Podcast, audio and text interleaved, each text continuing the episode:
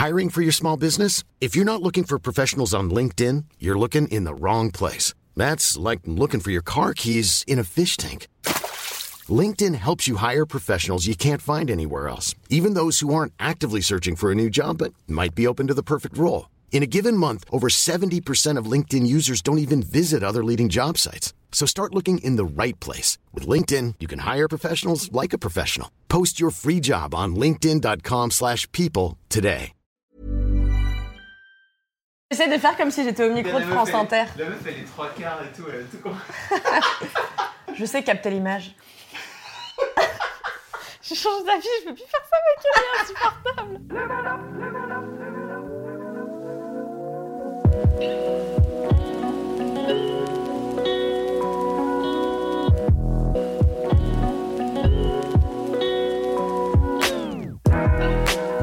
J'ai une phrase que je dis souvent pour expliquer ça. Je dis On m'a appris à avoir peur avant que je comprenne de quoi je devais avoir peur. Et c'est vraiment la sensation que j'ai eue dans ma vie, c'est que depuis toute petite, que ce soit mes parents, la famille, tout, tout un environnement m'a m'a inculqué cette peur de, des espaces publics. Euh, et je me suis rendu compte à l'adolescence ou euh, quand j'étais étudiante de quoi j'avais peur. Par exemple, ma Mhm. première soirée en boîte, j'arrive à, à Lille, je suis étudiante, c'est la première soirée que je fais. J'étais jamais allée en boîte, j'étais jamais sortie le soir. Euh, je rentre et je marche un quart d'heure dans les rues désertes d'un quartier plutôt bourgeois de Lille. J'étais terrorisée, j'avais vraiment le cœur qui battait. Je me souviens, j'avais. Terrorisée, c'est le En mot, fait, putain. j'avais embarqué à la soirée une jupe longue et euh, un foulard. Ouais. Et je me souviens que je l'avais mis un peu comme si je portais euh, un voile. Je Ok. savais pas à l'époque que c'est pire. C'est-à-dire que j'ai plus de chances de me faire agresser si quelqu'un pense que je suis une musulmane qui porte un voile. Donc, bref, ça n'avait- c'était pas du tout T'es- rationnel, mais c'était juste, faut que je me T'es couvre. couverte, Faut que je me quoi. couvre. D'accord. Et j'ai croisé personne. Je suis arrivée chez, chez moi et j'étais vraiment j'avais peur. Et c'est le, c'est le jour où je me suis dit pourquoi j'ai aussi peur? Enfin, de quoi j'ai On m'a peur. conditionné en fait Voilà. à avoir peur. Et toi, et toi apparemment, Alors moi, pas du tout ça? Moi, c'est tout l'inverse, quoi. C'est-à-dire que même aujourd'hui, je vis dans un quartier hyper populaire et euh, j'ai des potes qui viennent chez moi qui me disent Putain, mais t'as pas peur de te faire agresser dans le quartier où tu vis? Donc, je vis dans le 18e à Porte de Clignancourt. Et c'est vrai que quand euh, je rentre tard le soir, je vois des groupes de mecs qui sont là, qui sont imposants et tout. Et je m'en bats les couilles. Et vraiment, mes potes me disent tous Mais comment tu fais? Je suis là, mais en fait, parce qu'on m'a appris à pas avoir peur. Et je pense que c'est ma mère. Euh, c'est que depuis toute petite, on part en vacances. Genre, euh, on a fait euh, l'Afrique, toutes les deux. On a fait le Brésil. on a fait plein d'îles, l'Asie et tout. Et en fait, je me souviens toujours de. On était au, à Rio. Et ma mère m'a dit on va aller à Santa Teresa. Et Santa Teresa, c'est une petite ville, un, un petit village dans, dans Rio, un peu en hauteur. Et en fait, pour y aller, il faut prendre un espèce de tout petit train euh, qui est connu pour euh, que les touristes se fassent arracher des, des, des appareils photo, leurs sacs, leur, leur, leur, euh, enfin plein de trucs. Et ma mère m'a dit Bon, allez, nous, on y va plutôt à pied. Et j'ai dit Ah ouais, on y va à pied? Déjà, ça me fait chier car c'est haut et c'est loin. et, et en plus, il paraît que c'est dangereux. Et ma mère m'a dit Non, non, mais vas-y, on y va à pied. Bref, on a traversé 7-8 ans. Et, euh, et ma mère m'a dit euh, on y va en sac à dos, allez, c'est parti. On commence à monter les escaliers. Euh, et je la vois avec son sac à dos comme ça. Et, euh, et elle me dit euh, ça va? Et je lui dis Bah, c'est un peu bizarre parce qu'il y a plein de gens qui nous regardent bizarrement. Ma mère, elle est blonde, elle a les yeux clairs, elle a une tronche d'européenne comme pas possible. Elle a une tronche de touriste qu'on veut agresser, tu vois. Et, et, et je voyais les gens nous regarder et je me suis dit putain, on va se faire agresser. Et ma mère m'a dit surtout, tu ne montres pas que tu as peur. C'est comme ça que tu te feras jamais, enfin jamais, c'est mais c'est comme ça que tu vas te t'assurer au- le plus possible en tout cas de pas te faire emmerder. Et je me suis dit bon bah on va faire comme elle dit parce qu'elle a l'air de savoir.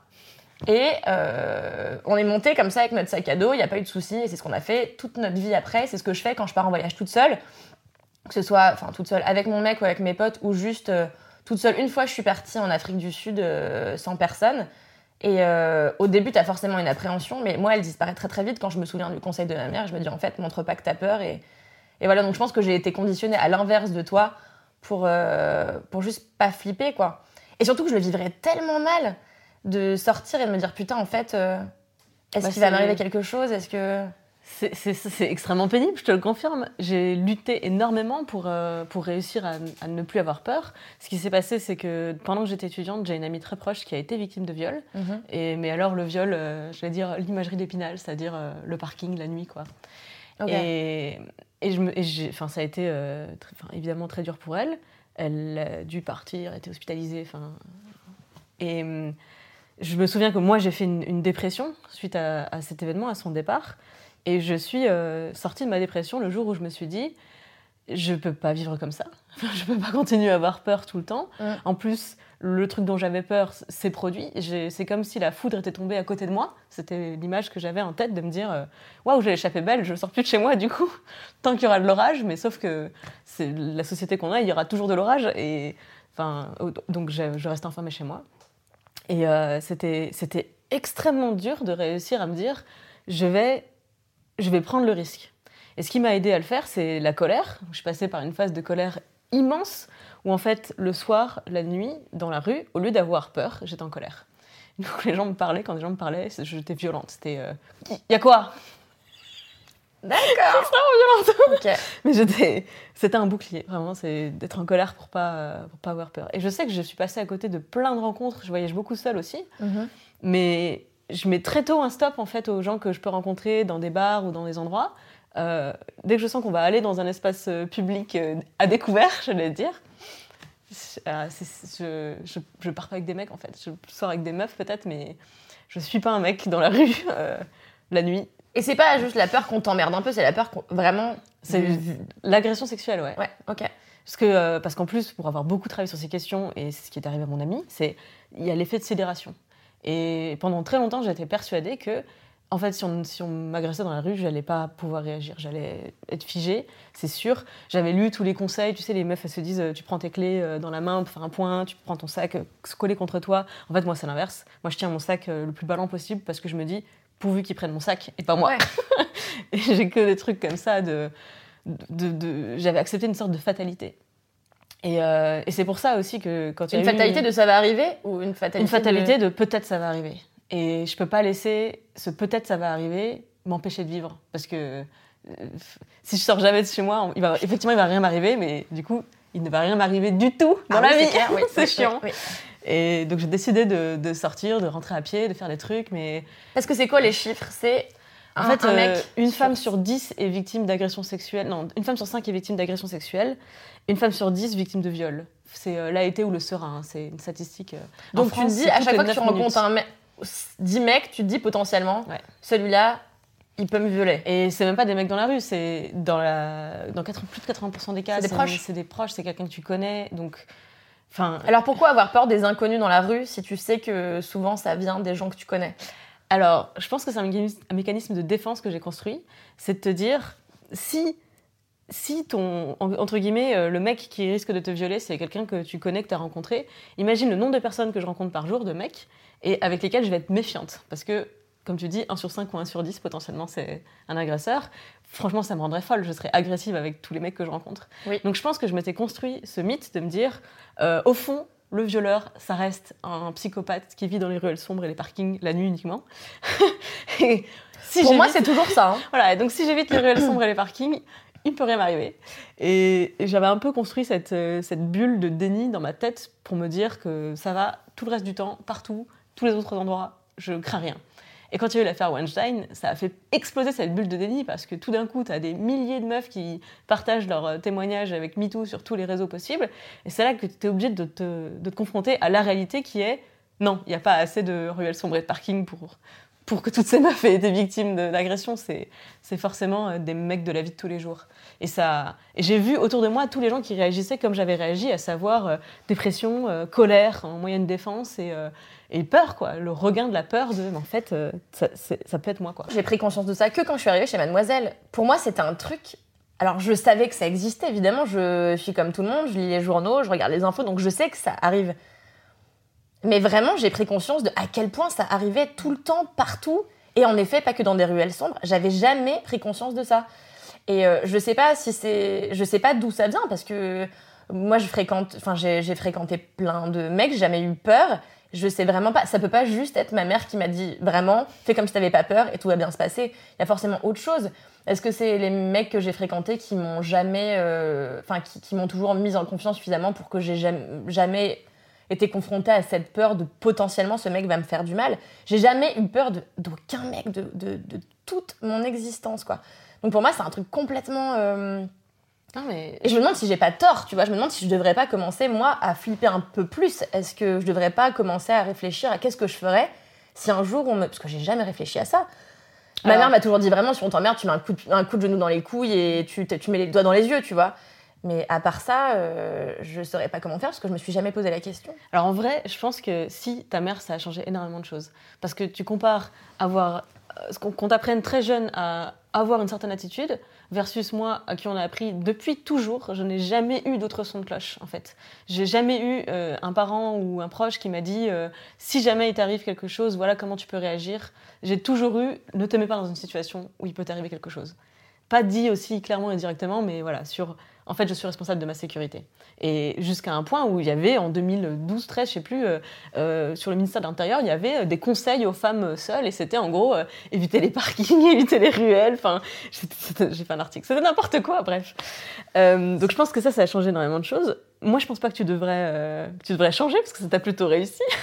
donc, Bah, jusqu'à présent, mais. Inch'Allah, continue comme ça, c'est beaucoup mieux. Je- oui, mais ouais. Moi, moi, j'y, moi, j'y travaille énormément. Et hum, c'est quoi le dernier truc que tu disais? Ah oui, les, les comportements des, des mecs? Ouais.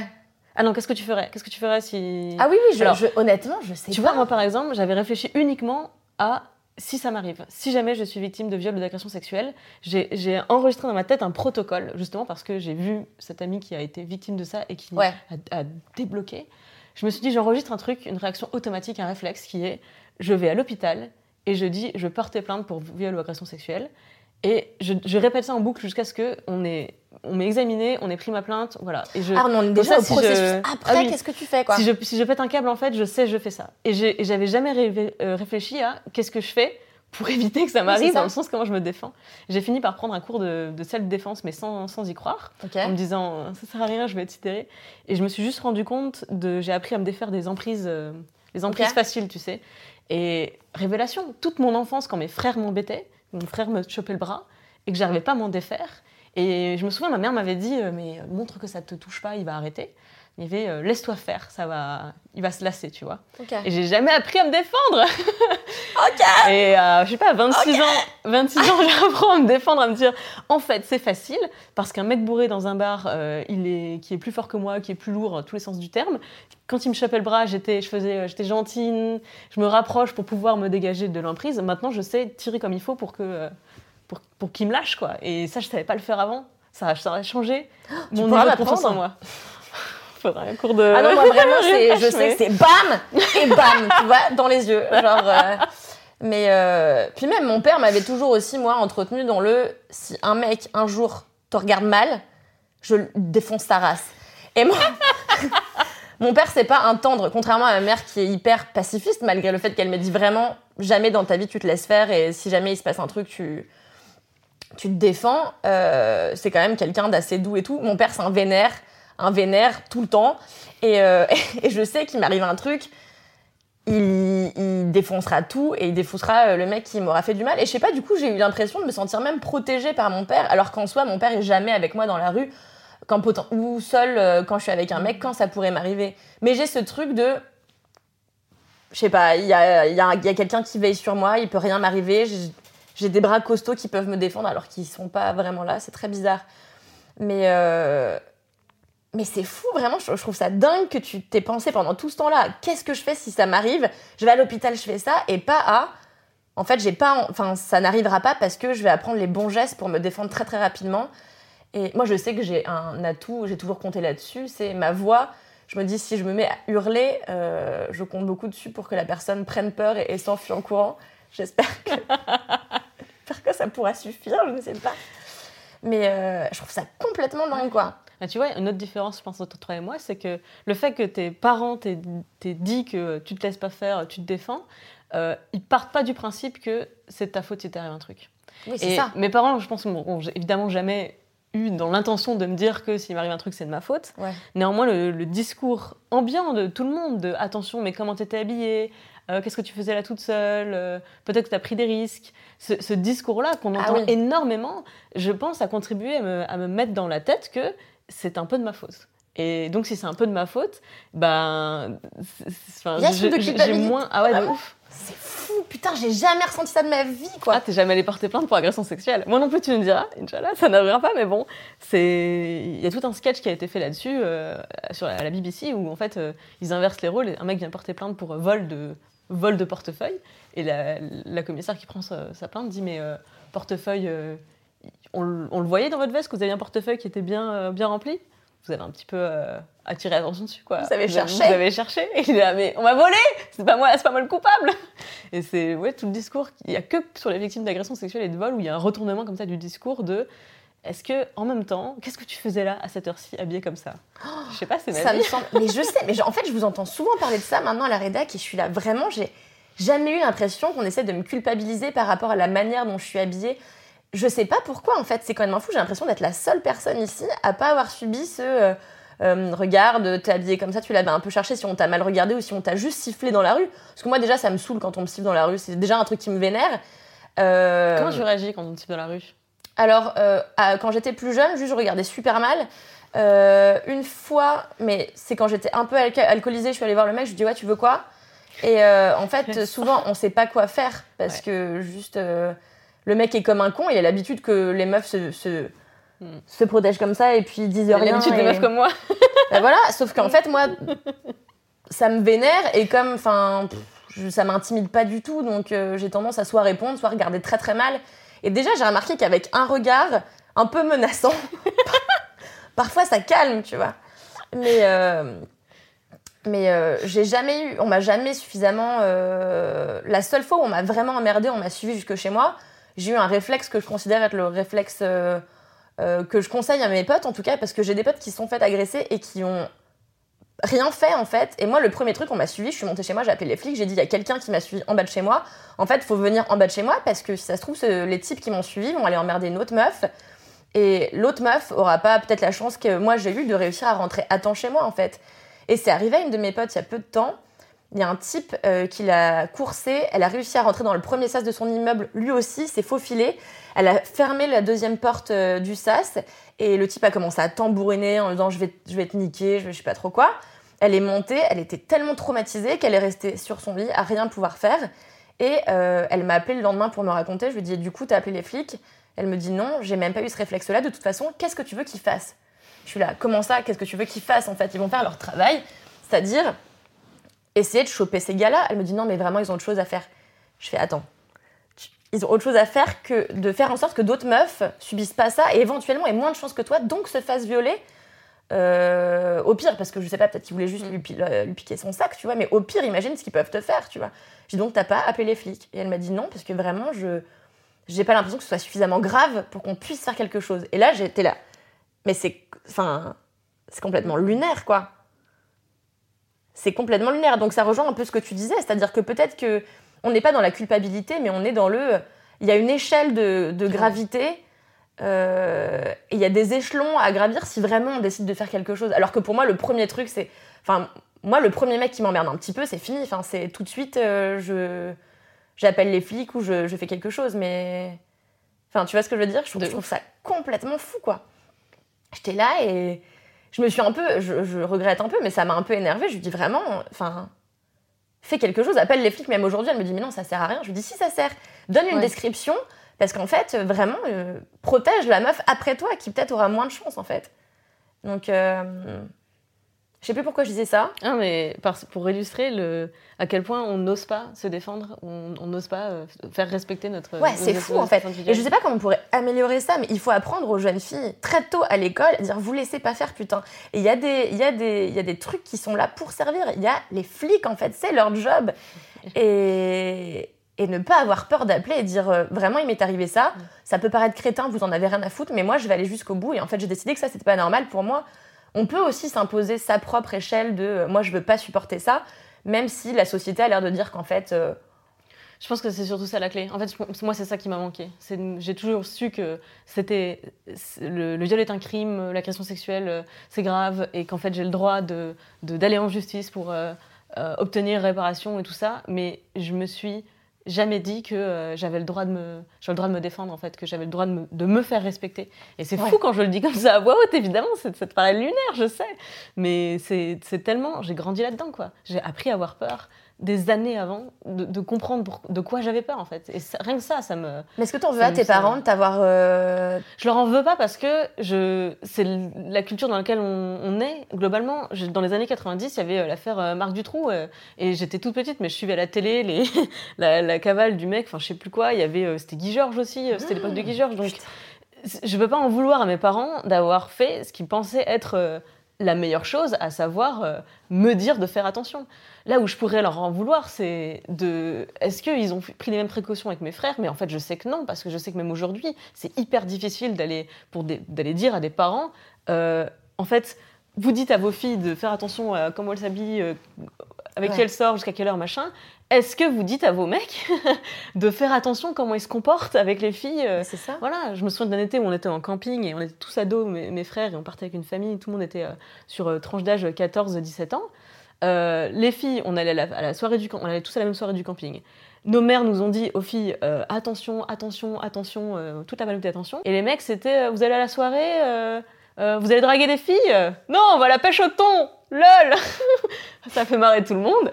J'étais choquée, mais j'étais, très loin d'être féministe. J'étais juste en train de me dire, on va à la même soirée, pourquoi est-ce qu'on n'a pas les mêmes consignes Ouais.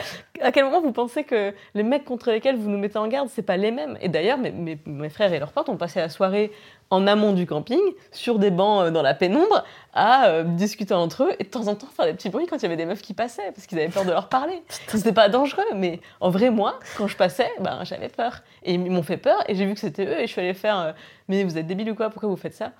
N'importe quoi. Faudrait que ce monde D'accord. change. Ça me sidère Ça me sidère complètement. Mais je pense qu'aussi, tu vois, t'as eu des frères. Et moi, c'est un truc qui change, c'est que je suis fille unique.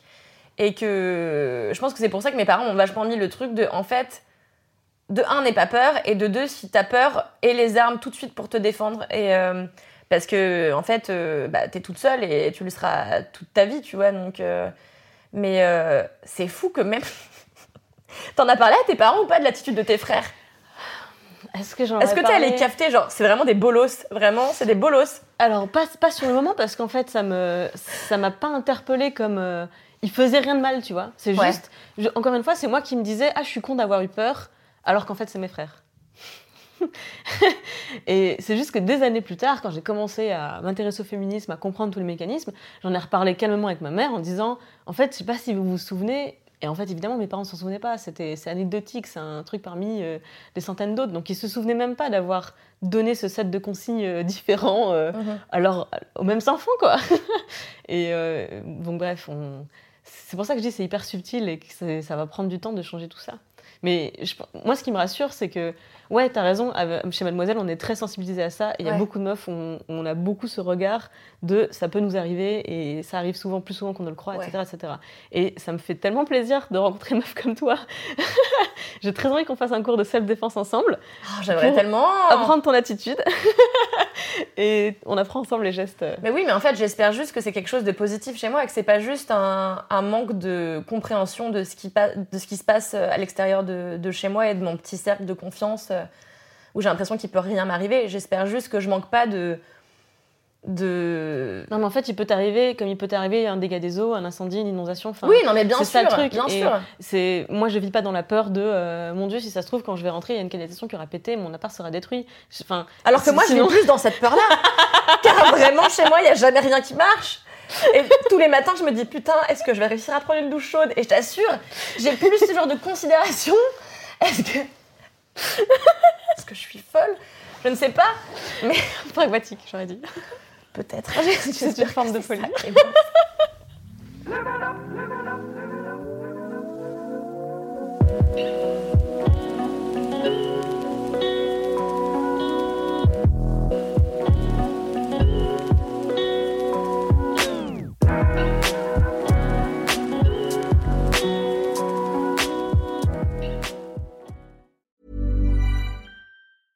Hey, it's Danny Pellegrino from Everything Iconic.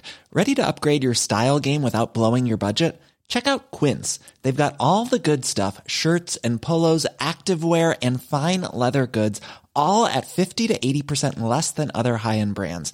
And the best part? They're all about safe, ethical, and responsible manufacturing. Get that luxury vibe without the luxury price tag. Hit up quince.com slash upgrade for free shipping and 365 day returns on your next order. That's quince.com slash upgrade.